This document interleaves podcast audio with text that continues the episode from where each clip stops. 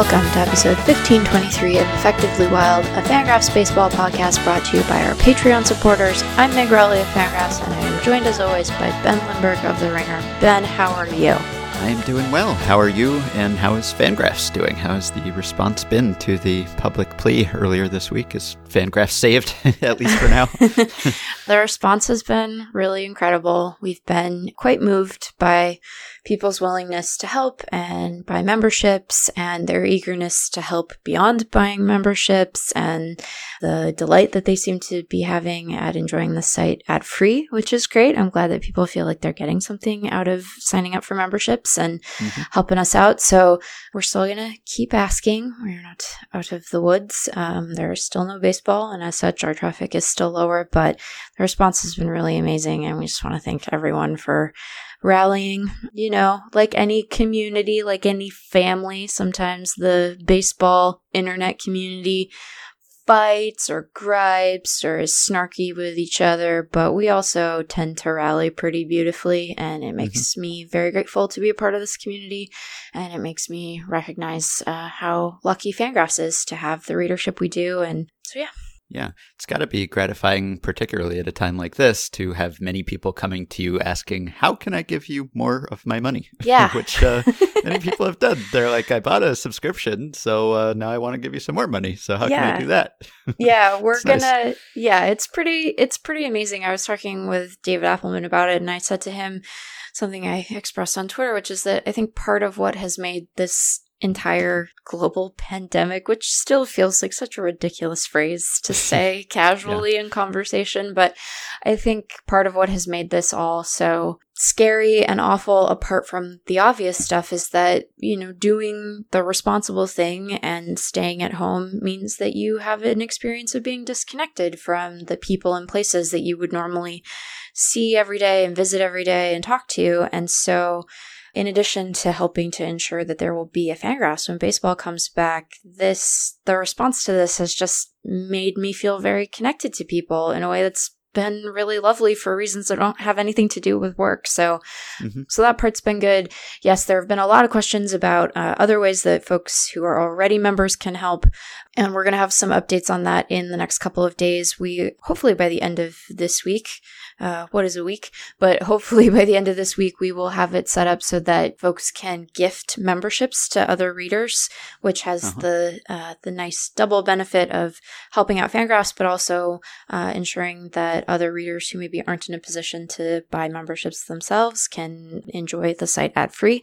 So we'll have that up and running shortly, and then I think next week we're going to have have a special announcement about how uh, existing members who don't want to do that as a way of helping out but are interested in sort of helping the site can can do so. So there is more to come. We apologize in advance for continuing to ask for people's assistance, but hopefully uh, this ensures that when baseball is back, we we will be ready for it and around. And in the meantime, we're going to keep writing stuff that we hope folks find interesting and helps to distract them a little bit when they need a distraction, but also inform them about the state of baseball as it currently stands. And keep podcasting and chatting and everyone at the site is going to stream. I know. Yeah. I I now have a Twitch account. Then the pandemic. days. Yeah, man. A lot of weird a lot of weird stuff happens in a pandemic. yeah. So uh, yeah, it's just the times they are awful and wild and very very weird. yeah. Well, we have an interview coming up later in this episode that I think we both enjoyed very much. Yeah. And it is with Jose Vasquez, who is the Texas Rangers Major League Strength and Conditioning coach. He has been in that position since early 2006, but obviously has not had to deal with that phrase again, a global pandemic. And we were kind of curious about what players are doing and what teams are doing to help those players stay in shape while they're waiting for the season, hopefully to start at some point. How do you keep the gains that you made, the strength gains in spring training, so that you're not starting totally from scratch if and when the season starts up again? And how do you work out given that you can't go to a gym, you can't participate in group activities. And so teams are also getting creative and are trying to help players train remotely and using some technology and distributing workout plans and using whatever equipment players have on hand. So we talked to Jose about all of that and just about how his job has changed in general over the past almost 20 years that he has been doing this for big league teams. So I think it's really interesting. So I'm glad we got to talk to him. Yeah, you never know. You know, people are often very good at their job, and then talking about it is a whole separate skill. And uh, you never right. know how forthcoming team folks are going to be. It's a really interesting conversation. So I'm excited that we're going to get to share that with folks. Yeah, so we will get to that shortly. Before we do, I guess since it's the end of the week, we can do a quick COVID roundup of our own, just following up on some stories that we've discussed on the podcast lately. So there have been some developments with minor league pay, namely that minor leaguers are getting paid, at least to some extent, which is good. So, baseball teams agreed, MLB teams agreed to pay minor leaguers $400 a week through the end of May, which comes with medical benefits. And obviously, $400 to say that that's great news. there's some some uh, dissonance there because it's not a lot of money, but it is better than no money. And I guess for some minor leaguers, like lower level minor leaguers, it's actually a raise, which is sort of sad, but is true. So, I mean, this is kind of what minor leaguers get paid. I guess, you know, AAA players, this is a pay cut for them. But if you're a rookie leaguer or an A ball or something, you're living large right now with your $400 a week. So at least teams are paying something and there are benefits there. And that reduces at least a little of the uncertainty or at least keeps it to the normal level that minor right. leaguers are used to at this time of year. And obviously, it's not great. And a lot of people, non minor leaguers, are losing their jobs and having their pay cut these days. So it is uh, not exclusive to minor leaguers or to baseball. But this is something, and some major leaguers have nicely started to step up and kind of cover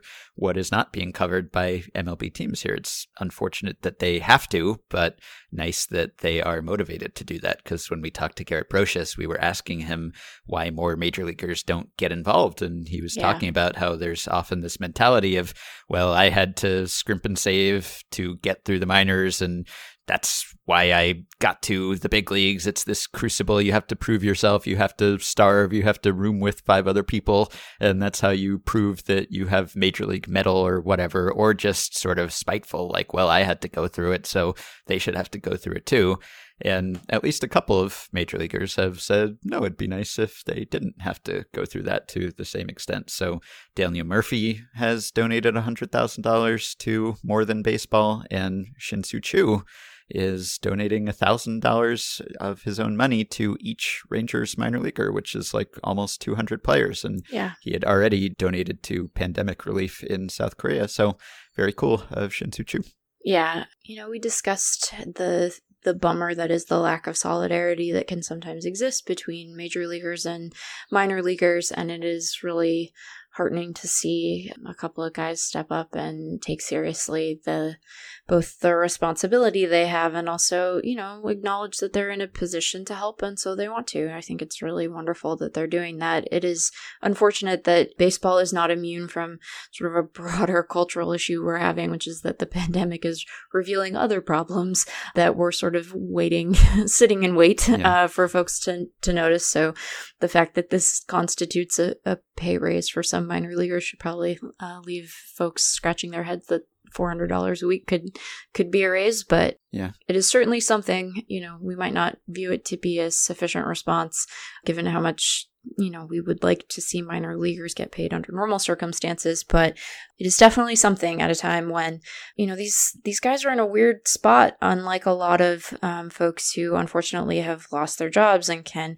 apply for unemployment. If they're still under contract for a team, they're often not eligible for unemployment benefits, so they could mm-hmm. really find themselves in a bad fix. So it's nice to see something being done, even if we wish that it were more. Yeah, and so. Choo was quoted as saying, I will never forget the minor leagues. In 2005, I'd skip meals on the road, save the meal money, and use it to buy diapers for my son. Oh, jeez. Yeah, so he is uh, trying to lessen some of that hardship for some players. And, you know, for a team, it's not a huge expense for an individual player. I mean, granted, Shin-Soo Choo has a large contract, but sure. still, it's a, a very nice gesture and it will help some people. And I think I read that this comes to like $400,000 per team roughly to give all of their minor leaguers 400 a week through yeah. the end of May and the benefits. Maybe that doesn't include the benefits, but you know, that's uh, not a lot of money for a team under typical circumstances. Granted, teams will at least at some point have some financial hit from missing a lot of games or even possibly a season too, but $400,000 is, you know, less than the major league minimum salary for one player. Right. So it would not be prohibitive, at least under normal circumstances. So, yeah, would would that we were all in a position to, on a relative basis, help folks out so cheaply. yeah, right. so yeah, and Adam Wainwright too had also previously yeah. donated two hundred fifty thousand dollars. Also, so it's nice to see some major leaguers stepping up in that way. Yeah, we also talked about sort of the ethical considerations when it comes to Tommy John surgery at this time when elective surgeries have been suspended, and you know Syndergaard had his surgery and Chris Sale had his surgery, and there's been a lot of discussion and debate about that. And Emma Baccellieri wrote a good article about it for Sports Illustrated and talked to some medical ethicists about it and quickly received a tweet from Pete Alonso, who kind of uh, came at her, I guess, or at critics of Syndergaard to say that, well, it's a specialized surgery and the people who are performing the surgery are not the ones who would be on the front lines dealing with the pandemic. But of course, as many other people pointed out to him, yes, but they are maybe using some supplies that those people are using or other resources that are really at a premium right now. So I did see that Dr. James Andrews, perhaps the most noted Tommy John surgery performer at this time, did decide to suspend surgery for baseball players or Tommy John surgeries, at least in yeah. Florida. So I don't know if that's public pressure or whether he just decided that was the right thing to do or that he had to do it. But if you want to get your Tommy John surgery in, hopefully you already did because uh, it might get tougher to do that than it has been to this point. Yeah, I think my favorite part of Pete Alonso's, and I don't, know, I don't mean to pick on him, but he also responded in a public way. So, you know, it's mm-hmm. kind of, he's on the record. Yeah. Uh, I think my favorite part of his tweet to Emma was, who's to judge someone's medical needs in order to perform their job? And it's like, well, the, the medical ethicists that are in this yeah, article, that's, that's their job. Their job is like to do exactly this. Yeah. yeah. They are, in fact, exactly the people who we would ask to, to judge this question. They are right. asked to judge questions like this quite often. yep. Oh, Pete. And then I guess the last thing that was relevant to a previous discussion of ours was we were talking to Eric Longenhagen last week about how this affects amateur players, particularly seniors. The fact that the draft has really been curtailed this year and that there may be fewer minor league teams and that bonuses have been reduced, especially for seniors. And there was news that the NCAA did grant an extra year of eligibility to Division One athletes, spring athletes, following in the footsteps of Divisions Two and Three and the NAIA. And so, if this was your last year of eligibility as a college baseball player, you now will have a, an additional year of eligibility, which means that you could re enter the draft next year, which is good news if you are a senior who is unlucky enough to have been ready to enter the draft this year but still going to be pretty tough because yeah. there's going to be a backlog. Like the draft may be shortened to begin with, bonuses are not going to be climbing, and then there's going to be a, a, bunch of juniors and high school players and guys who would have perhaps been drafted this year who will not, and so they'll be back in the draft next year along with the regular people who would normally be eligible to be drafted. And so there's going to be kind of a, a glut of potential draftees there. So still a tough time, but a little less tough than it might have been. Yeah, and it'll be interesting to see how things play out on the scholarship front. One of the other things that was announced as part of that is that the the number of players on scholarship can sort of be expanded for seniors and schools are going to be able to decide for themselves on an athlete by athlete basis if they extend um, continued scholarship aid to uh, would be seniors, I guess. So right. there will be some guys who are able to take advantage of that, but you can imagine that, especially at less prominent programs where there might not be as much money to go around, especially for baseball, that they might find themselves in a in a tight spot. So it'll be yeah. interesting to see how that unfolds. I would imagine that, you know, like Vandy will be able to find money for their guys, but when you get into some of the smaller programs, it might be trickier. So it'll be uh, something that we have to continue to watch and see how guys make their decisions around that. So. Yeah, so other than that, people have been trying to read the tea leaves and project when baseball might be back, but there's obviously nothing concrete to report there. There was a report about the possibility that baseball might come back on July 1st and they'd play a 100 game season, but hasn't really been substantiated by anyone other than some unnamed sources, I right. think. So seems like everyone is just still sort of guessing and speculating, which makes sense because we're kind of guessing and speculating about everything at this point. But yeah, nothing that's happened in the past week makes you more optimistic about baseball being able to come back in timely fashion or any fashion at all this year, I suppose. But yeah, everyone's still waiting and hoping. Yeah, I think the only thing that might, and th- this might sound counterintuitive, and obviously um, the state by state situation is going to be shifting because everyone's operating under their own stay at home orders. But yeah. seeing more consistent and stringent stay at home orders, despite forcing folks to literally stay at home longer, seems like it might do a lot to help hasten any sports return, right? Especially as that seems to be critical to flattening the curve. So it's nice that Florida has decided that COVID 19 is serious, that they ought to yeah, stay at home aboard. and not go to the beach. Right. yeah. And then there hasn't been too much other hard news, but I did see a report from Buster Olney that said that if the season is canceled, Jeff Luhnow and AJ Hinch, their suspensions would be considered to have been served, even though there was no actual season that they missed. And I saw that the report said that because the suspensions are tied to the end of the 2020 postseason rather than a specific number of games, right. it would be considered that way. Although, again, if there is no 2020 postseason, then I guess you could say that uh, that hasn't actually happened. But the point is that they were essentially suspended for a season's worth of baseball or a year or a season. Right. And that amount of time has passed. And, you know, I don't know, for Luhnow, uh, it, it's not like he was going to get hired immediately right. anyway. I don't think, if and so, all. If at all. And right, so that's the question. It's it's like you know, will anyone give him a chance, and in what capacity, and will he even want to work in baseball anymore?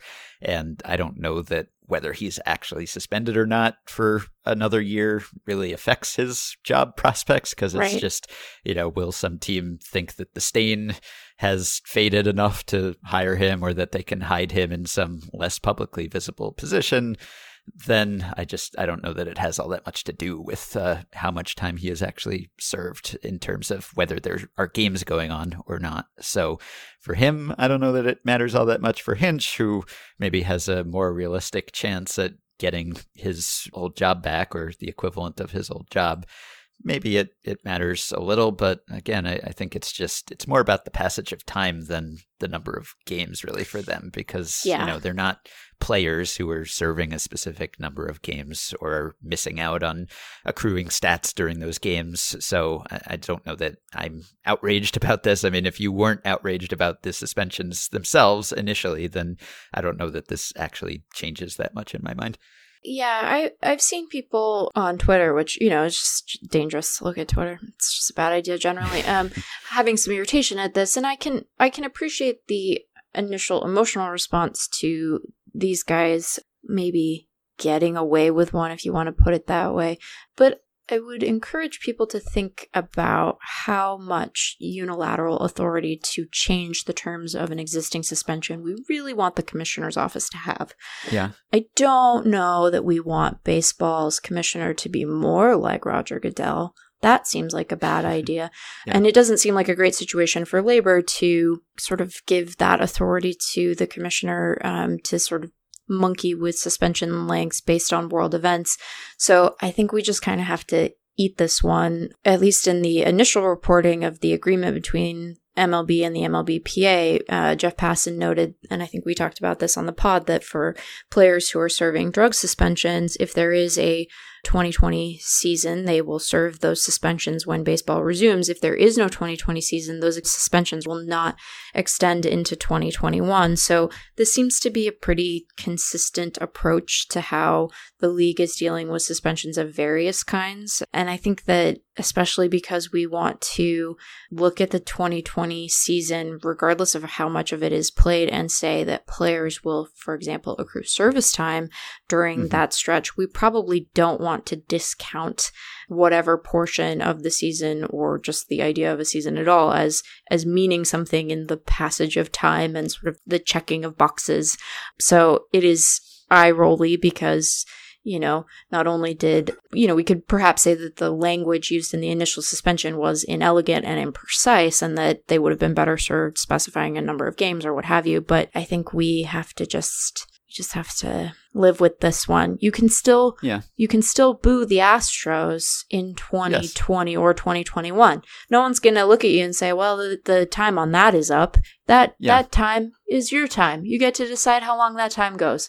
But I think that as sort of viscerally irritating as it might be, this is probably the right approach to take given the other, you know, suspensions and service time questions and whatnot that have been floating around lately. So Yeah, and there is a reputational hit that these two guys took deservedly. Yeah. I don't think really fades. And I know that Manfred sort of used that kind of, you know, public square criticism to justify the lack of suspensions for the Astros players, which there were many, I, I think, valid or at least understandable reasons why the Astros players were not suspended and why it was easier to suspend and or fire Luhnow and Hinch. But I think in the case of players, yeah, people boo them and mock them and think less of them, but also they're playing every day and they're playing at least half the time in front of friendly fans and they're getting applauded and cheered and they're making lots of money to play baseball and that's probably not going to be affected.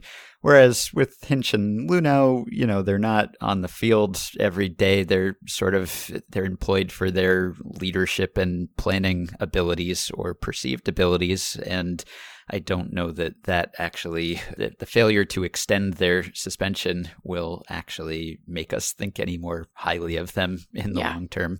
So I, I, think they're just going to have this stick with them for the same amount of time, regardless of whether they are actually suspended or not. So it is kind of odd to think about how so many of the things that we talked about and thought about constantly over the offseason just got totally wiped away yeah. by the postponement of baseball. I mean, how much did we talk about the Mookie Betts trade and about the Astros and what will the response to the Astros be this season and how will the Astros Astros players play and all that stuff. Uh, you know, if the season is canceled, then it's just it's completely wiped away, and we have to reevaluate all of that or just forget about it. I mean, the Mookie Betts trade, obviously, if there's no season this year, we've talked about how that will kind of work out in the Red Sox favor even though the initial response to the trade was very negative. Yeah. And with the Astros, yes, if the season does resume at some point, or even if it resumes next spring,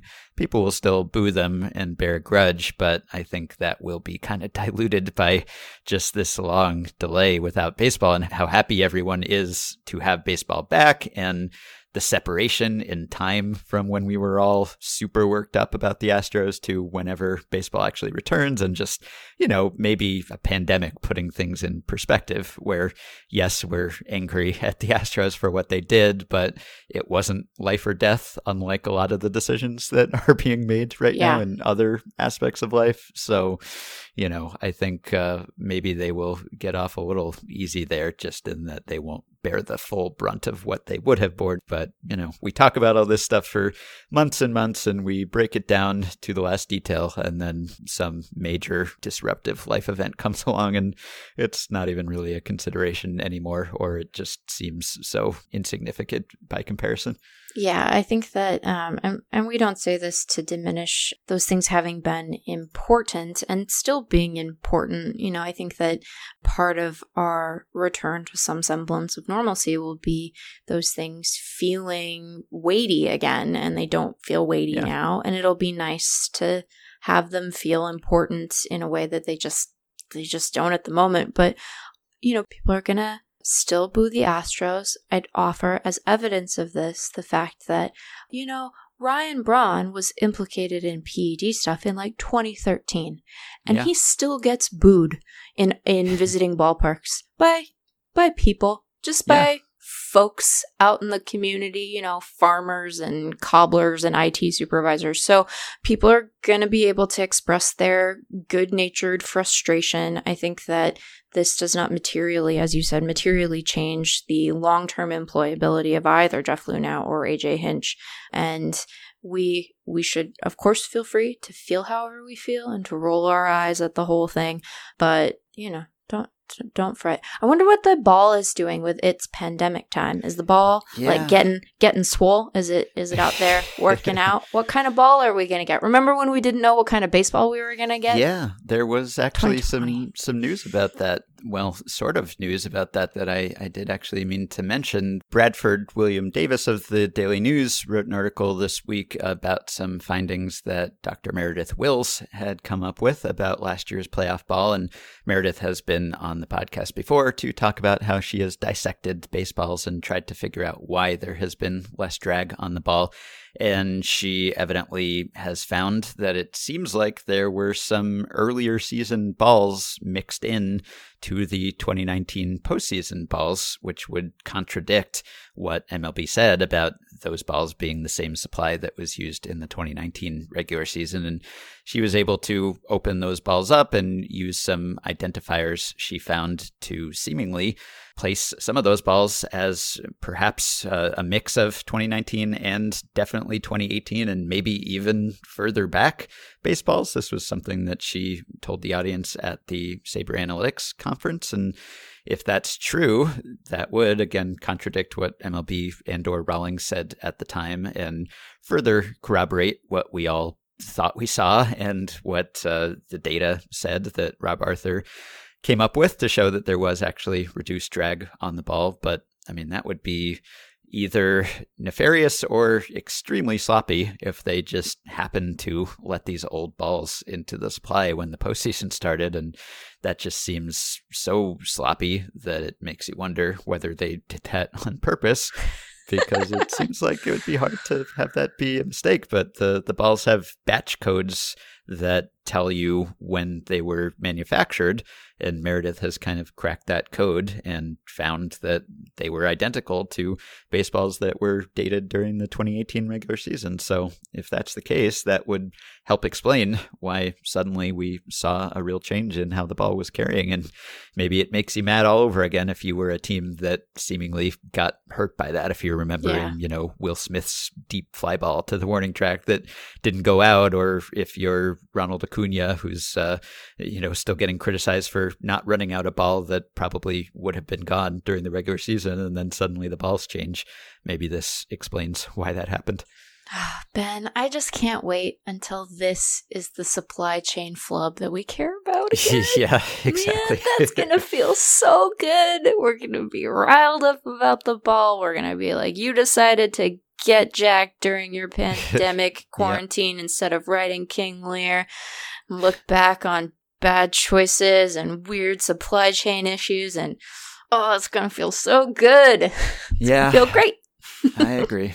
And meanwhile, people are just making do with MLB The Show or Strat-O-Matic or Out of the Park Baseball or whatever floats their boat. But it's been sort of fun to see people sort of simulating the season. And I know Baseball Reference is doing that and is putting out the data. And there are people who are actually playing fantasy leagues that are based on that simulated data. Yeah. So people are desperate. they need yeah. baseball they're getting baseball wherever they can. Maybe we'll do an episode later on about how people are coping with this. But yeah. last thing before we get to the interview, I do have a stat blast because Sam and I did not do one earlier this week.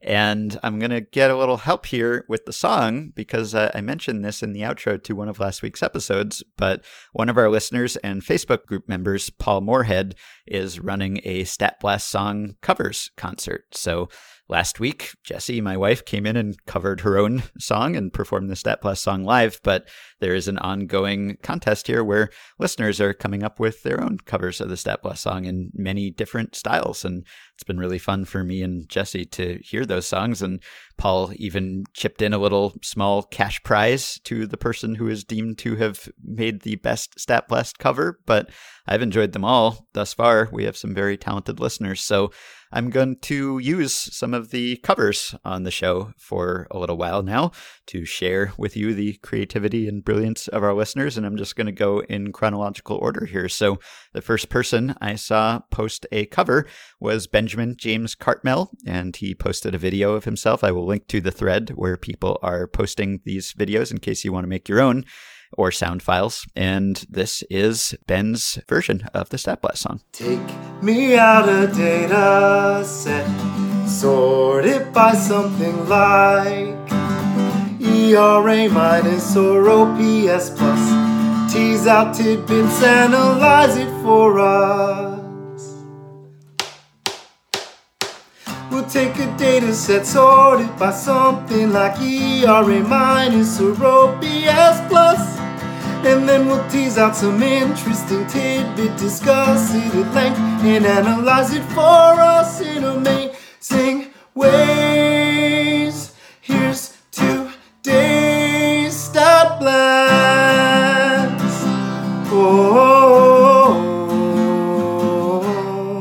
Right, thank you to Ben, and I also have to thank a listener for the Stat Blast question this week. This comes from Andrew Vaden. And he says since the Giants participated in the alleged blackballing of Barry Bonds, they have not had the same opening day starting left fielder in consecutive years.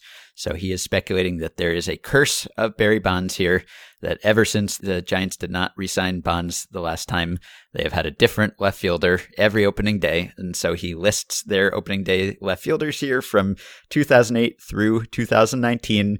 They've gone Dave Roberts, Fred Lewis, Mark DeRosa, Pat Burrell, Aubrey Huff, Andres Torres, Michael Morse, Nori Aoki, Angel Pagan, Jarrett Parker, Hunter Pence, and Connor Joe.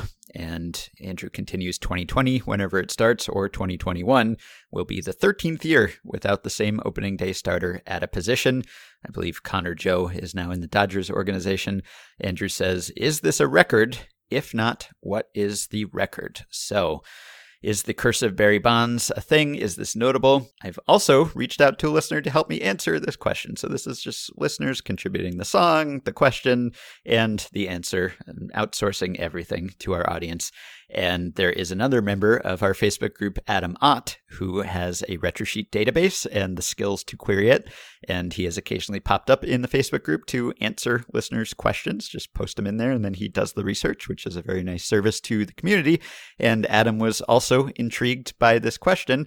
And so he crunched the numbers and he came up with an answer here. And there are multiple ways, I guess, to have a streak of different opening day players at a, a, particular position. So it could either be the Giants case, where it is completely unique players every single year, no repeats at all.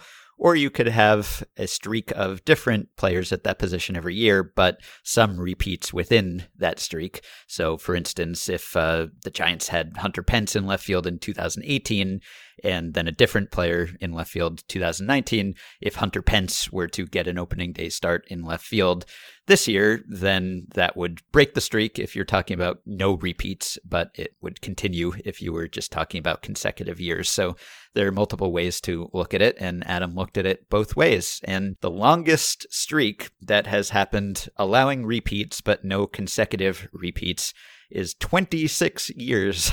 so the Curse of Barry wow. Bonds, not a record. In fact, it's like half as long as the record. The record goes to, and Adam did it by franchise here. So the Baltimore Orioles of 1958, they snapped a streak that had extended for 26 years that started with the 1933 St. Louis Browns. So the Browns became the Orioles in the 50s. That entire time, 33 to 58, they had different left fielders every single year. And during that time, so it was Carl Reynolds was their opening day left fielder in 33, and then Gene Woodling in 58, and that snapped the streak. And I think it's uh, interesting that this is also a left fielder streak. One would expect left field to be a position where this might be more likely to happen, just because I don't know, you don't have as many uh, sort of dedicated left fielders. Like there's no left field skill set really right. in the way that most other positions do. You know, it's just kind of where you stick someone typically who isn't that great an outfielder, but also doesn't have that great an arm. There are exceptions, obviously, but you know, every other position has like a body type that you associate with it or a, a certain skill that goes with it. Whereas left field is just kind of where you stick people who don't really fit everywhere else. So it makes sense. And also makes sense that this was a time of tremendous futility for the Browns and the Orioles. So during this 26 season streak, they had three winning seasons. So you would expect that having no continuity is something that would probably be correlated with not a great team on the whole. And uh, then you go down from there. Now, this is an interesting one. The next longest streak is for pitchers. 24 years. The Cincinnati Reds went from 1955 to 1978 with no repeat opening day starters. Wow. Yeah, so Art Fowler in 55, Tom Seaver in 78 broke the streak. And I think that makes a lot of sense because I, I, often hear the Reds talked about as a franchise that just has not had great pitchers like in their whole yeah. history. Like if you look up the best Reds pitcher in franchise history at Baseball Reference, it's Noodles Hahn with 45.8 career war Noodles and Hahn. Noodles oh, Hahn we are yeah, who uh, you're going back a ways for Noodles Hahn. He last played for the Reds in 1905 and really, it's like all old timey players who are at the top of this list. And it's, you know, Eppa Rixey and Dolph Luque and Bucky Walters and Frank Dwyer, not household names. And the only recent one is Jose Rijo at uh, 36.4 war. So it's just a franchise that has not had great pitchers, has not really developed them or, or kept them. And so I'm not surprised that they would be the team to have this streak. And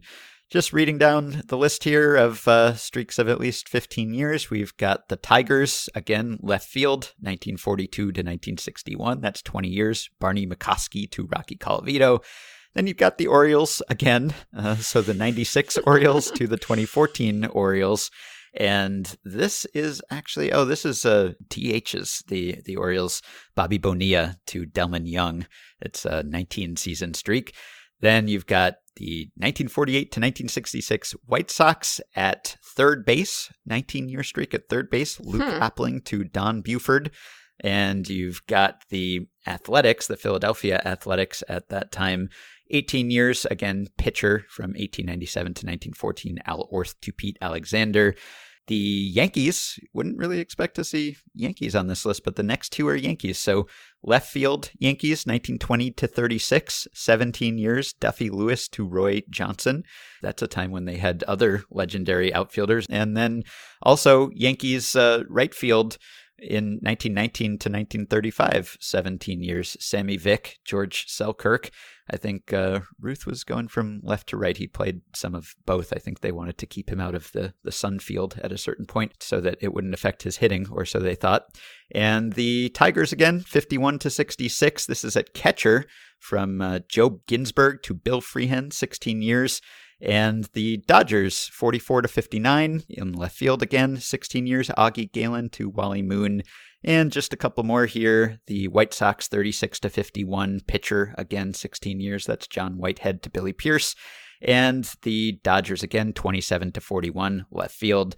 15 years from Jigger Statz to Joe Medwick. Can I say Jigger? Is it okay to say Jigger? Oh. I don't know what Jigger uh, stands for. Oh, I'm looking at his SABR bio and it says Let's see. The Statz family had apparently lived very briefly in Alabama, and young Arnold picked up the nickname Chigger, which became transformed the way nicknames sometimes do to become Jigger.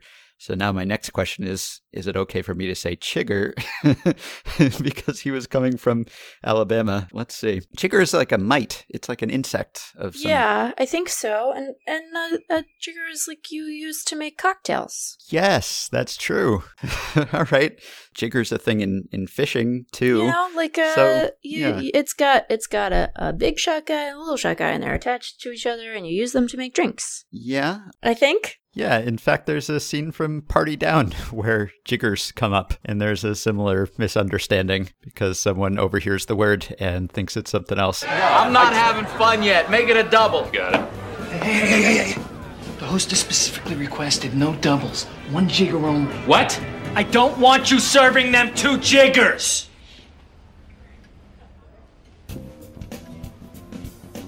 Come on. Ron. What? I believe the preferred term is jig rose.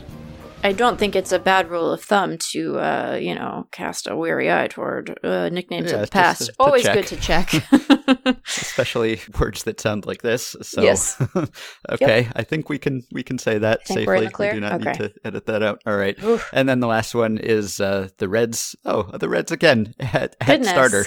Yeah, 1893 to 1907. They went 15 years with uh, different opening day starters too. So that's that. So the the Giants are really nowhere close on that one.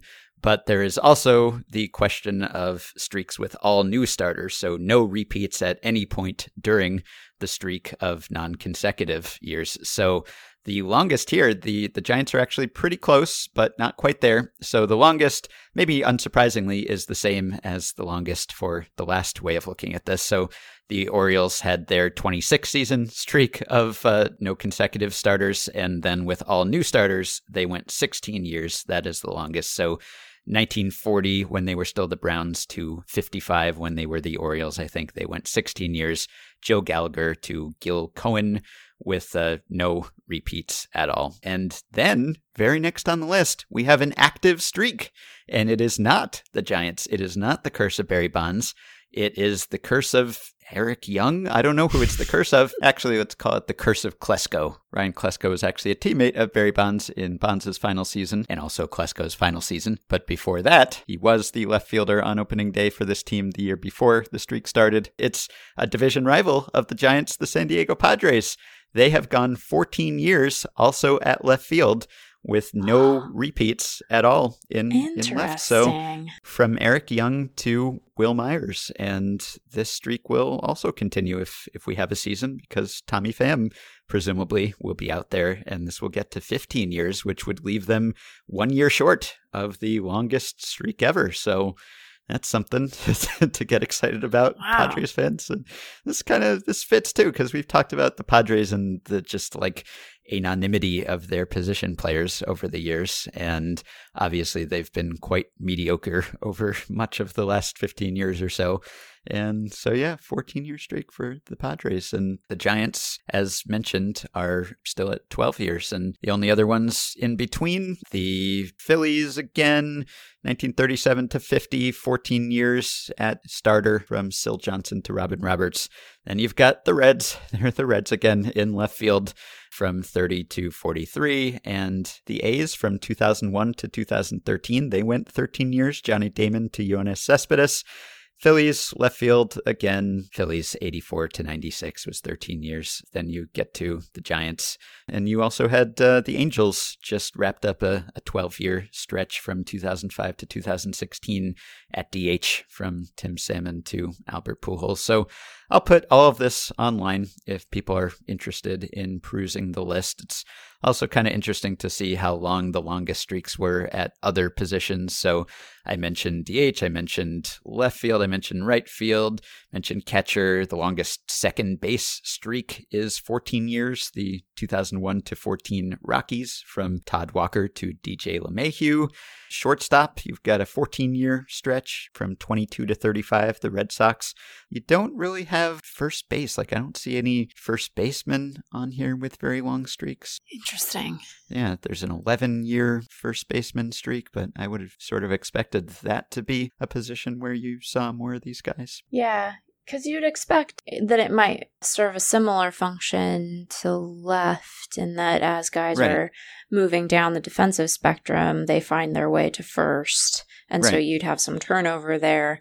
Although I guess, you know, you'd still need to, there are obviously exceptions to this, but generally the requirements for your bat there are going to be pretty stringent. So maybe that helps to stabilize it some. I don't know. Mhm. That's interesting. It is. All right. So thanks to Adam for the answers. Thanks to Andrew for the questions. Thanks to Ben for the song. Andrew also asked, by the way, in what season will the Giants have someone start in left field for their second consecutive opening day? So when will the curse of Barry Bonds be broken? And boy, I don't know. It could be a while because the Giants are really in a phase where they could have a lot of turnover. It's not like they have a centerpiece out there right now or a top left field prospect or someone who might stay there for years. So I'll say 2023. So I'll say they'll have a different left fielder this year, if there is one, and next year and the year after. But then maybe that will be the Giants left fielder of the future, or at least the left fielder of two consecutive seasons. So now we can take a quick break and we'll be right back with Rangers strength and conditioning coach Jose Vasquez. The happier you fly, sadder you fall. The laughter in your eye is never all. Give me strength to move along. Give me strength to realize she's gone. All right, we are joined now by Jose Vasquez, who is the Texas Rangers strength and conditioning coach. Hey, Jose, how are you? Good. How are you? We're doing all right, and I'm very curious about what your professional life is like right now because you've been a big league strength coach for quite a while now with the Rangers, and before that for a few years with the Mets, but you have not had to deal with anything quite like this. No one has, and I wonder what challenges that is posing for you right now as you try to keep the players more or less in shape and prepared for a season if and when one starts. Yeah, the biggest challenge I would say is that we can't be around them. Mhm. You know, even in the off season, we can still visit them. They have access to equipment.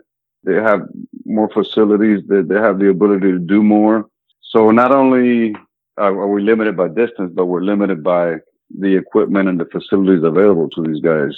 So it's a very strange way to ensure that these guys are, are exercising when when some of them don't have places to go. And how often are you communicating with them and what form is that communication taking? Are you guys doing Skype calls like the one we're doing now? Are you texting? How are you communicating advice to these guys right now? Well, right now, yeah, as a staff, as a staff, we we are all been we have all this, you know, decided that as a as a group, we're all going to be part of communicating with these guys to make sure that these guys have what they need. You know, make sure they're healthy, obviously first. Make sure that they and just to see if they have equipment available, if they have a training partner, uh, somebody that can, can play catch with. If it's a pitcher, somebody a catcher that can catch them.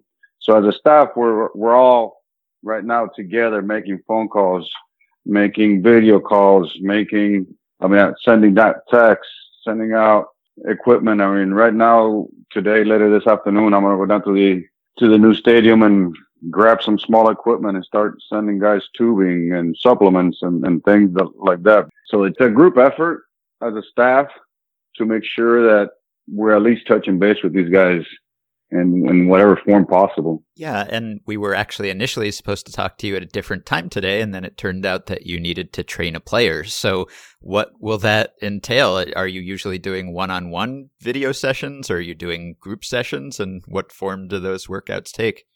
Actually, well, a couple of things that I am working on is not necessarily working with a player is for is a staff meeting, video Uh-huh. video staff meeting to go over the position players. So the last few days we've been going over what we're talking about right now is what are we going to do? How we're going to do it? What's allowed? What's not allowed? What, what do we have available to us? Who's, who needs what? And so this afternoon, it so happens that's going to be the, the position players. And part of what I have to do this afternoon too is continue to make workouts online, making videos of workouts, making videos of things that they can do at home. And so, and then also setting up, trying to find some of the pitchers, uh, a portable mound just to see if they can something that they could use at home and be able to throw bullpens at home. So number of things. Today, I don't have necessarily have a player to work with, but I have a few players that I have to set up on different things and I'm curious, how much are pitchers actually engaged in a you know a regimented throwing program? We don't know how long this delay is going to last, and I think one of the big mm-hmm. questions mm-hmm. that everyone has is how long it's going to take pitchers to be ready for the season when it does start, and sort of how they're approaching what is proving to be a really strange uh, break. So I'm I'm curious, how much are they actually throwing versus just focusing on more basic physical maintenance? Well, from our pitching coach, the guidelines that were given that were told to play catch six days a week, Monday through Saturday, and with whatever distance they can have. I mean, some guys have fields, some guys have backyards. And then try to set up a bullpen on Tuesdays and Fridays, or, or at least twice a week somewhere, so that they at least have some sort of game-like throwing. So the guidelines for now are just play catch Monday through Saturday, and then try to throw two bullpens a week no more than 35 pitches, I believe was the number to simulate at least two innings. So that's what we have right now. Yeah. So, as you alluded to, guys have different resources at their disposal, and maybe you're not working as closely with minor leaguers. You know, we've seen some minor leaguers posting their workouts online, and they're just using whatever they can and doing whatever they can because they may not have much money or much space available to them. With big leaguers, I imagine some guys who've been around for a while might have their own private workout equipment or facility that they can use, others maybe not. So, have players been pretty proactive about reaching out to you and your staff and saying, here's what I have, what can I do? Or is the direction kind of coming from you as more of a, a top down recommendation?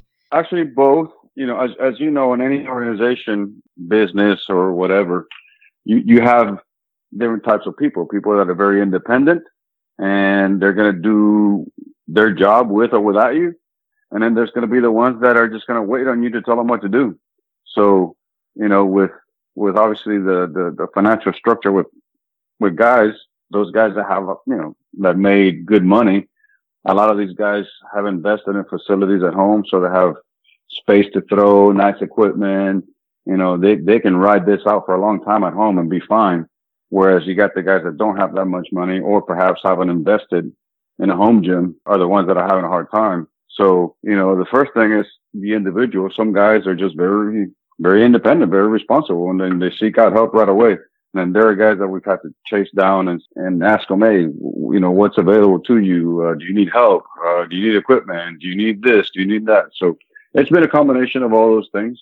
I'm curious kind of how often your staff thinks they're going to be reevaluating the timelines for returning and then how that's going to impact the advice you might be giving guys about what they should be doing at any given moment. Because I would imagine I've never been a strength and conditioning coach so you can tell me that I'm thinking about this the wrong way but I would imagine that you know a 2 month delay might mean one particular approach to training. A 6 month delay might mean something very different. So how are you guys thinking about that variability in timeline as a staff yeah, uh, no, that's that's a very good point. Uh, the the biggest, the most difficult part of this whole thing is when you design a program and when you're trying to give advice to someone about an exercise program, you have to have a goal, a goal date in mind, an event. So off season goes into spring training, spring training goes into the season.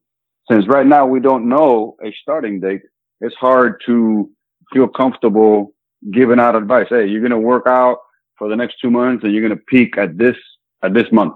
So right now we're going on no information. So what we're trying to tell guys is try to maintain the level of fitness that you gained in spring training and kind of keep it at a medium pace. It's not quite the same intensity and, and, and amount of work that an off season would be because, you know, at any given moment, we might say, Hey, we got, we're going to start in the next month, but it's not as light as an in season program would be because there's still some building up to do. In spite of the unknown, there's still some building up to do. Yeah, and you know, guys keep themselves in pretty good shape year round these days, at least compared to earlier eras, and maybe even compared to when you started doing this job in the big leagues. So, is spring training, uh, you know, a little longer than it technically has to be to get back up to speed for most players, just in terms of physical fitness and preparation for the season? And, you know, if this delay does extend for months, is there a certain point where you are just sort of starting from scratch, or can you just kind of maintain whatever gains or preparation was done in Florida and Arizona this year?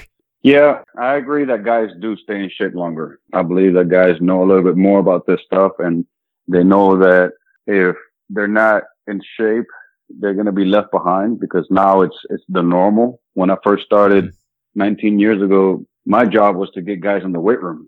Now my job is to try to get them to not do so much. so today's, today's player, they, they work out a lot.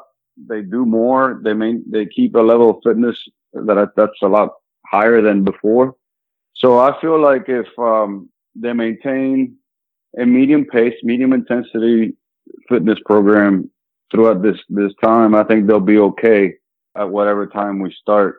The challenge is trying to guide the pitchers on how much to throw, you know, how to, how to build up their, their innings because like I said, we don't have a starting date and the pitching coaches rely on the schedule to build somebody's arm up. So that could be, that could be challenging. But from the things that we've discussed and the things that I, have heard about the type of season that we may have, that there's going to be special rules for pitcher usage. There's going to be um, a more of a college type scenario where everything's going to be shorter and it's, you know, we're not going to need as many players or we're, you know, we're going to have all kinds of substitution rules that are going to be different. So if they stay in shape, if they stay the course right now, they, they should be fine because there's there will be special rules to accommodate for this situation. What would be the greatest potential risk when the season hopefully does start up again? And we'll see how long the training period prior to opening day will be. But who would be kind of at the greatest risk, or what type of injury would you be especially wary of given this long layoff and then trying to ramp up again? Obviously, arms is always the thing at the top of the list. I believe the starters are the ones that most risk because they need the most buildup. And then from a position player standpoint, I believe their legs will be the biggest thing. Mm-hmm. You know, a lot of, a lot of guys make the mistake that they feel that if they run on a treadmill or get on an elliptical and they're moving their legs, that that's, that's a sufficient exercise. And, and it's not running on grass is completely different feel or stress on the muscles than it is on the treadmill. So my biggest concerns are arm injuries and leg injuries for the position players. Hopefully, people have been following your advice and engaged in an exercise that mimics something close to actual baseball. But I'm curious if any of the players, and you obviously don't have to name them, have engaged in any particularly creative forms of exercise that you've had to dissuade them from pursuing. no, not of the as of right now, no. Most of the guys that I've talked to and, and the, the staff has talked to, it, it seems like guys are doing the right things. I guess the only concern is, is the guys that tend to do too much. And some guys, when they get bored, they can, they can overdo it because of, you know, they don't have anything else to do but stay at home and, and work out. So they might overdo certain things. So the only concern is just the guys that might overdo it too soon because really we don't have a starting date. So you guys may, may be working out too hard, if anything, for what's really happening. And we're all adjusting to sort of a new normal of working conditions. And I'm curious, just for you personally, what has working from home been like for you? I can't imagine that that has been a typical experience over the course of your career. Yeah. Uh, well, I guess the, the two biggest things that I, I take away from this is number one, this is the time of the year where I see the, see my family the least and now I'm home all the time and I'm, and I'm with them more than I've ever been. Mm-hmm. So, uh, spring training and, uh, beginning of the season is a very challenging time for the family because I'm gone a lot. The workload is very heavy. So I, it's always been a hard time uh, with family around this time of the year. So this is kind of a blessing just to be with them at a time where nothing's going on. I can concentrate on them. I can do homework. I can work out with my girls that, that play sports. And so I get to, I, I, I get to have a better quality family time. The first thing. And the second thing, you know, with the technology today, with social media, podcasts and things like this of this nature, because I have a lot of assistance and I have a lot of help, I, I sometimes I feel inadequate with some of the social media posting and, and videos and program design that everybody does on YouTube and all that stuff. So it's given me an opportunity to sit, sit in front of the computer and, and, and do those things for myself and be able to make programs. And this morning I shot a video out of my backyard and was able to add it to the uh, team builder app that we're using. And, and so I'm kind of excited to spend some time in front of the computer and learn, learn some things that I haven't done to this point in, in the last few years.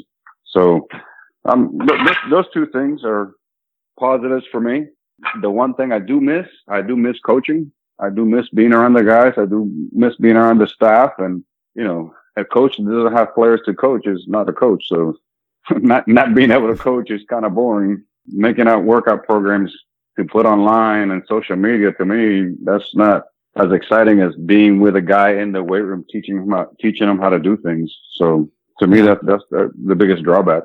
And how are you staying in shape personally? What are the most effective workouts you can do under the circumstances?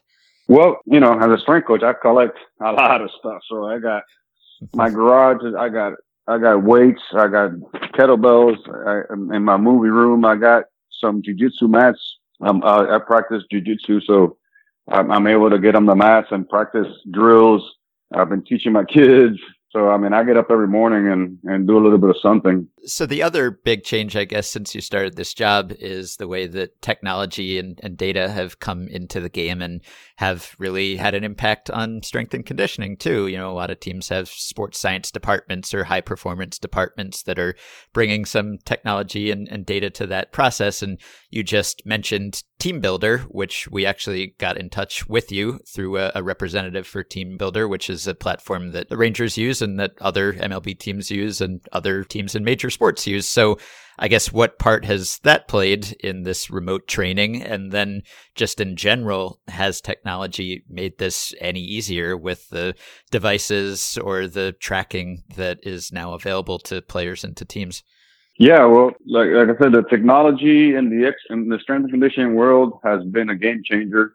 It makes the ability to communicate and design programs for players much, much more efficient, a lot faster.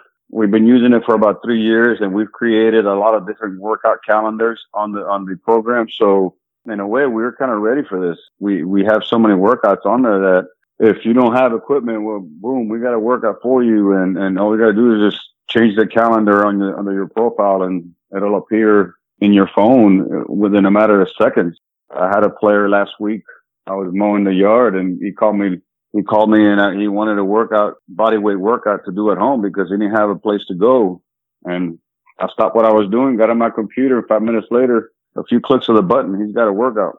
So you can't, you can't beat that kind of, that kind of system. So the technology has definitely helped us, you know, but in a way, it's something that's scary because it, it just changes so fast. Every year is a different software and every year is a different type of thing. And sometimes when you're working with people, you don't have time to work with computers. So if I don't pay attention to some of that stuff, then I get left behind. So this this time, this situation has forced me to sit in front of a computer and, and, and learn some of this stuff. Yeah. In general, I don't know if you're able to do this stuff under these circumstances, but do you try to incorporate, you know, wearable devices or tracking sleep or preparation for workouts or, you know, calories expended or, or any of that? I know that that's mm-hmm. more prevalent maybe in the minors because major league guys kind of have an option of what they want to use or not use. But has that been helpful for you and has that changed your job in a significant way? Yeah, well, it's um, it's been helpful in that we can we can gather more information on guys. I think we're able to create a larger profile as to what the player is, how the player functions. I'll put it that way.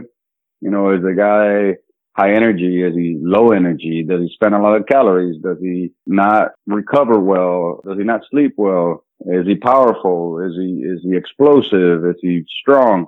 So all, all this technology, and all these wearables, all these, all these type of sports science technology gives us a bit, a better picture of what the, uh, how the player functions. And it helps us to hopefully determine what the player needs most. They all need how to throw the ball and catch the ball. And, you know, that's obvious and do it better. But as an athlete, this information gives us a, a good picture about where to start with a certain guy, you know, and, and when it comes to, because we know so much now, I think the biggest, the most important thing for me is knowing where to start and knowing what to prioritize. You know, in the past, we, baseball players just lifted weights because they wanted to get strong. Okay. Well, that makes sense in theory, but then you realize that there, there's such a thing as too much strength.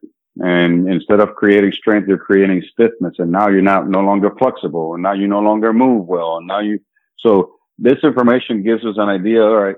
With this guy, we need to work on flexibility before we work on strength. Or this guy, this guy needs to learn how to take care of himself a little better. This guy needs to recover more. Or this guy needs to start all his workouts with this kind of warm up to facilitate this movement. And this sports science technology gives us a better a better picture and how to how to start. It gives you it's kind of like a GPS to what where this player needs to go. If you don't have step one, sometimes you start step, step five and then you realize, oh wait a minute, we've been going the wrong way with this guy. So we should have been doing this all along. So with what we know now, we can do that a little bit better. We still got a long ways to go because still a lot of people claim they understand that stuff, but I don't know about you, but the human machine is the most complicated machine there is. And I don't care how much technology we throw at these guys. These guys are very complicated and very complex. Yeah. But with, with this technology, I think we're, we're getting closer and I, and I, and it, it's always my hope that the players feel that we're using this technology for, for their benefit and not for their detriment and not to try to break them down. Mm-hmm. But I feel like we're headed in the right direction. Uh, we just need to be a little bit cautious and patient with a little bit of this stuff so that we don't turn these guys into, into lab rats. But I feel like the more information we have on a player, the better job we could do to help the player achieve whatever, whatever he needs. So yeah. And it, it has been increasingly common for players to go to off-season facilities, whether it's a place like Driveline or, or maybe somewhere just closer to home. And obviously that's been beneficial for some players. But from the team's perspective, do you try to kind of keep tabs on that, try to become part of that process and, you know, monitor what they're doing, make sure they're going to a, a place that is legitimate and, and knows what it's doing and then not, I guess, contradicting what that place is telling them to do so that when they show up for spring training, suddenly they're asked to undo those things or you find out that they've been doing things that you don't approve of? Yeah. First thing I would say about that, how I handle all that, I try to insert myself, sort of, so to speak. I try to insert myself into the situation because I feel that every program, every exercise, it works at some point with some with a certain guy and everything works within within in, in, in its own context. And I think that the problem with some of this stuff today is you have a program and it works for you, and then now you start telling all your buddies, but you're six five, two hundred and fifty pounds, and your buddy is 5'9", 170, mm-hmm. and he's left-handed and you're right-handed, and so oh, but everybody needs this program. And so that that ha- that's the biggest problem with a lot of these programs that these guys get into is they claim that the individualized stuff, but from my experience, what I've seen every time guys get evaluated, they come back with the same program, mm. very very similar. And so I try to insert myself in these situations so that I can educate the guy the best that I can when they get into these programs because a lot of times they they really buy in and they get really attached to these these programs and then when they realize that it's not working or when they realize that the amount of work that they were doing in the off season, now they can't do the same amount of work during the season. Those people that are, that were training them weren't, are not around anymore. Mm-hmm. And it's me trying, me and them trying to, uh, figure this out together. So, so I try to insert myself in those situations, get to know all the big names in the industry, you know, try to find ways to connect with those people because I, again, in a, in a way, we need each other. I need people like that because I can't be everywhere. And those people like that need me because sometimes I do need to refer people out and I need to have a network of people that I trust out, uh, you know, out there so I can have relationships and be able to get this information without it becoming a, uh, you know, some sort of a competition between me and them. Right. So it's, it's a challenge. It's growing because these facilities are popping up everywhere. So I need to, it's like I need to I need to get in touch with so much more a lot more people now than I did before. Yeah. but I just try to get myself involved somehow. And I think the last thing I wanted to ask, I, think about the 2014 Rangers team a lot. That was a, a challenging year for you too, not for these reasons, mm-hmm. but because there was just a just a huge rash of injuries that year, and it was really tough because the Rangers had been so successful, and then kind of fell into fifth place, and largely because a lot of great players were unavailable that year. And I think you won the Nolan Ryan Award that year, right from your peers, uh, who were you know recognizing. I, I guess, what you had to deal with and the job that you did. But when something like that happens, or, you know, when it happens the other way, when someone like Mike Minor maybe comes back from kind of an injury plagued portion of his career and becomes a really durable starter for the Rangers, and you figure something there is working well, how much do you sort of, I guess, feel responsibility for the injuries that a team does or doesn't suffer? You know, if you go through a really rough year like that, do you examine what you're doing and think, am I exacerbating this? Is there something I should be doing that I'm not? Or do you just sort of accept that these things are going to happen no matter what you do. And some years you're going to get lucky with injuries, and some years the opposite. Well, no, I mean, I, I, do take responsibility for all of it. I, I don't I don't shy away from the responsibility that is given me, but I have been around long enough to be able to evaluate everything in context. Every injury has a story of its own. Every player that had an injury that year, uh, you know, had a situation that was unique to that individual. And, you know, the unfortunate thing is when things are written about an injury plagued year, the the injuries it's it's it's written in a way that it that it seems like it was a rash of injuries. There was a group of injuries. There was yes a number of injuries, and what is not written because I don't think there's enough time is each individual guy had a had a specific situation. You know, one situation the guy went in the corner and ran to grab a ball and he twisted an ankle and broke it there was a guy that came from another team that had a prior condition that just flared up on us under our care and nobody knew about it. You know, there was a, there was another situation where a guy had a, something with his shoulder and didn't tell anybody until the middle of the game. Mm-hmm. And so there, there was a lot of different situations that were unique. And so, like I said, I, I take responsibility for all those things, but I take each individual injury and, and evaluate the context where it come from. You know, was it, was it a soft tissue? Was it self-inflicted? Was it an accident? Was it, it something we knew, knew about, something that we didn't know about? So, you know, it's a unique situation. I accept that there's some things that are going to happen when it comes to the relationship that I have with, with Jon Daniels. It just boils down on that, on that relationship, really. Mm-hmm. Does he trust my, my expertise? Does he trust my ability to evaluate each situation for what it is? Is he comfortable with the effort that I'm putting forth trying to prevent these things? Am I evaluating the problems the right way? You know, so it's, it's kind of a, it's a hard, it's a hard situation to be in because there's a lot of things that we can't control. So as long as as long as Jon Daniels feels comfortable with the things that I can't control and I'm and I'm addressing those things, then it gives me peace of mind and it helps me to process some of that stuff because yeah, it, that, that year was pretty tough and that year was pretty stressful. It was one thing after another and it was one of those years that we I had all these grand plans to use all this technology that I had planned to prevent injuries. And as soon as this stuff happened, all that stuff was out the window. I mean, we, we went straight to rehab mode. so it's a situation that's hard to, to explain sometimes. Yeah. Why those things happen, but uh, but it just boils down to my ability to process and prevent the things that can be, you know, done something about. And does does my general manager trust me? And that's what it boils down to. Right. I, I, guess it's easy to make a coach a scapegoat. You know, if the team doesn't hit, you change the hitting coach. If a team doesn't pitch, you change the pitching coach. If a team gets injured a lot, maybe you change the, the trainer, the strength and conditioning coach. So obviously the Rangers mm-hmm. didn't do that. And uh, that speaks to the confidence that they must have had in you. So I was going to let you go, but you just raised one more question in my mind when you mentioned that a player was not fully forthright about an injury and that that ended up uh, coming back to bite them.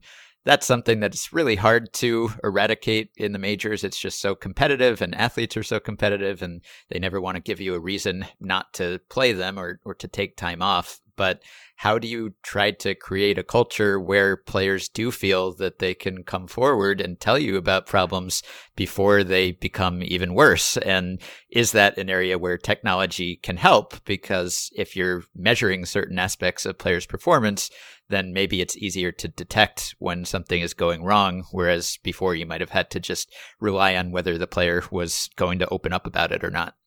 I'd say my my first thought on that would, would be that each each player you need to develop a relationship with them, you know, and that's some sometimes with some guys it could be at the first hello, first handshake, and some guys it takes years to get them to trust you. So it just starts with trust being able to connect with that player, being able to to develop a, a connection with that player that that player knows that we care and we care for them as as a person and not just as a player. So it just starts with that, and then it, it's also our job to I don't want to say sell. Like I'm, I'm losing my words here, but to explain the technology in a way that it makes them feel like, you know what? I need that stuff. I need to find out what I really need to work on as opposed to, oh, these guys are just using that stuff so that I don't get arbitration, mm-hmm. which is a typical comment that I've heard over the, over the years since some of the stuff started coming out. So, you know, our responsibility to explain what we're doing with these guys. And so between those two things, I, I feel, I feel like that's where this stuff lies is do they do they feel that you care? And do you have the tools to figure out what they need? And so if, if the guy feels like you care and, and they, they feel confidence like, oh man, they got this gadget and then they got this thing. And yeah, I mean, they can help me. And, and so they're more comfortable with you and then they're a little more forthright and they don't hide stuff. All right. Well, I'm sorry for your sake that you're not able to do the coaching that you're used to right now, but the fact that you have time to do interviews worked out well for us and our listeners. So thank you very much, Jose. This was really enlightening and best of luck with preparing everyone for what will hopefully be a season at some point. Awesome. Thank you for having me. Stay safe. All right, speaking of Rangers players who are trying to stay in shape, Joey Gallo posted a TikTok of himself taking batting practice in what appears to be his luxury high rise apartment. I'll link to it on the show page, but he has a bucket of balls and then a tee and then a net that he is hitting into. And it just says, I'm sorry, neighbors, for the sound, I guess, but it makes me nervous to watch. I guess it's perfectly safe. I guess there's no way that the ball could not go into the net. It's right in front of the tee. But Gallo hits the ball so hard and he has floor to ceiling windows, and I'm just imagining him drilling one of these baseballs through the net and through a window and out onto the street and hitting someone on the head. It's very anxiety inducing, but gotta make do with what you have. You may also be interested in an article that friend of the show Lindsey Adler wrote for The Athletic about how the Yankees pitchers are training and keeping track of their remote workouts. Quoting from her article here, this is about Matt Blake, the Yankees' new pitching coach. Lindsey writes that Blake conferred with other pitching coaches throughout the league about how they intended to handle the pitchers in their own organizations. Normally, baseball can be secretive and protective at the major league level, Blake said, but I think there's a sense of community among the group right now because we're all in this together,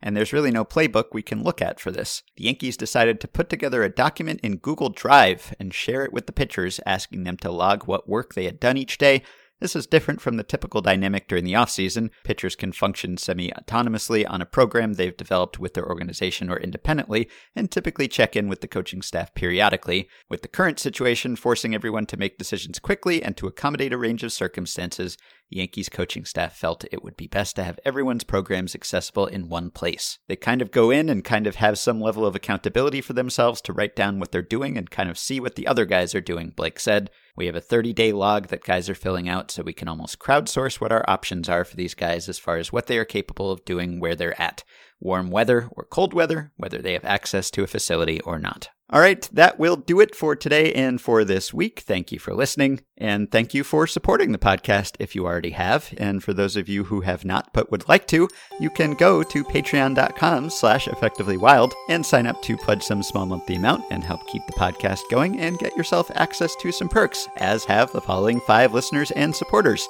Brian Riley, Ben Harmon, Matthew Felling, Tim Frederick, and Kevin Clark. Thanks to all of you. You can join our Facebook group at facebook.com slash groups slash effectively wild. You can rate, review, and subscribe to Effectively Wild on iTunes and other podcast platforms. Keep your questions and comments for me and Meg and Sam coming via email at podcast@fangraphs.com or via the Patreon messaging system if you are a supporter. Thanks to Dylan Higgins for his editing assistance. If you're looking for some reading material, the paperback edition of my book with Travis Sawchik, The MVP Machine, How Baseball's New Nonconformists Are Using Data to Build Better Players, comes out next week, April 7th. It includes a new, lengthy afterword. So even if you've already read the book in hardcover or in some digital format, there's something new for you there. We hope you have as good and as safe a weekend as you can, and we will be back to talk to you early next week.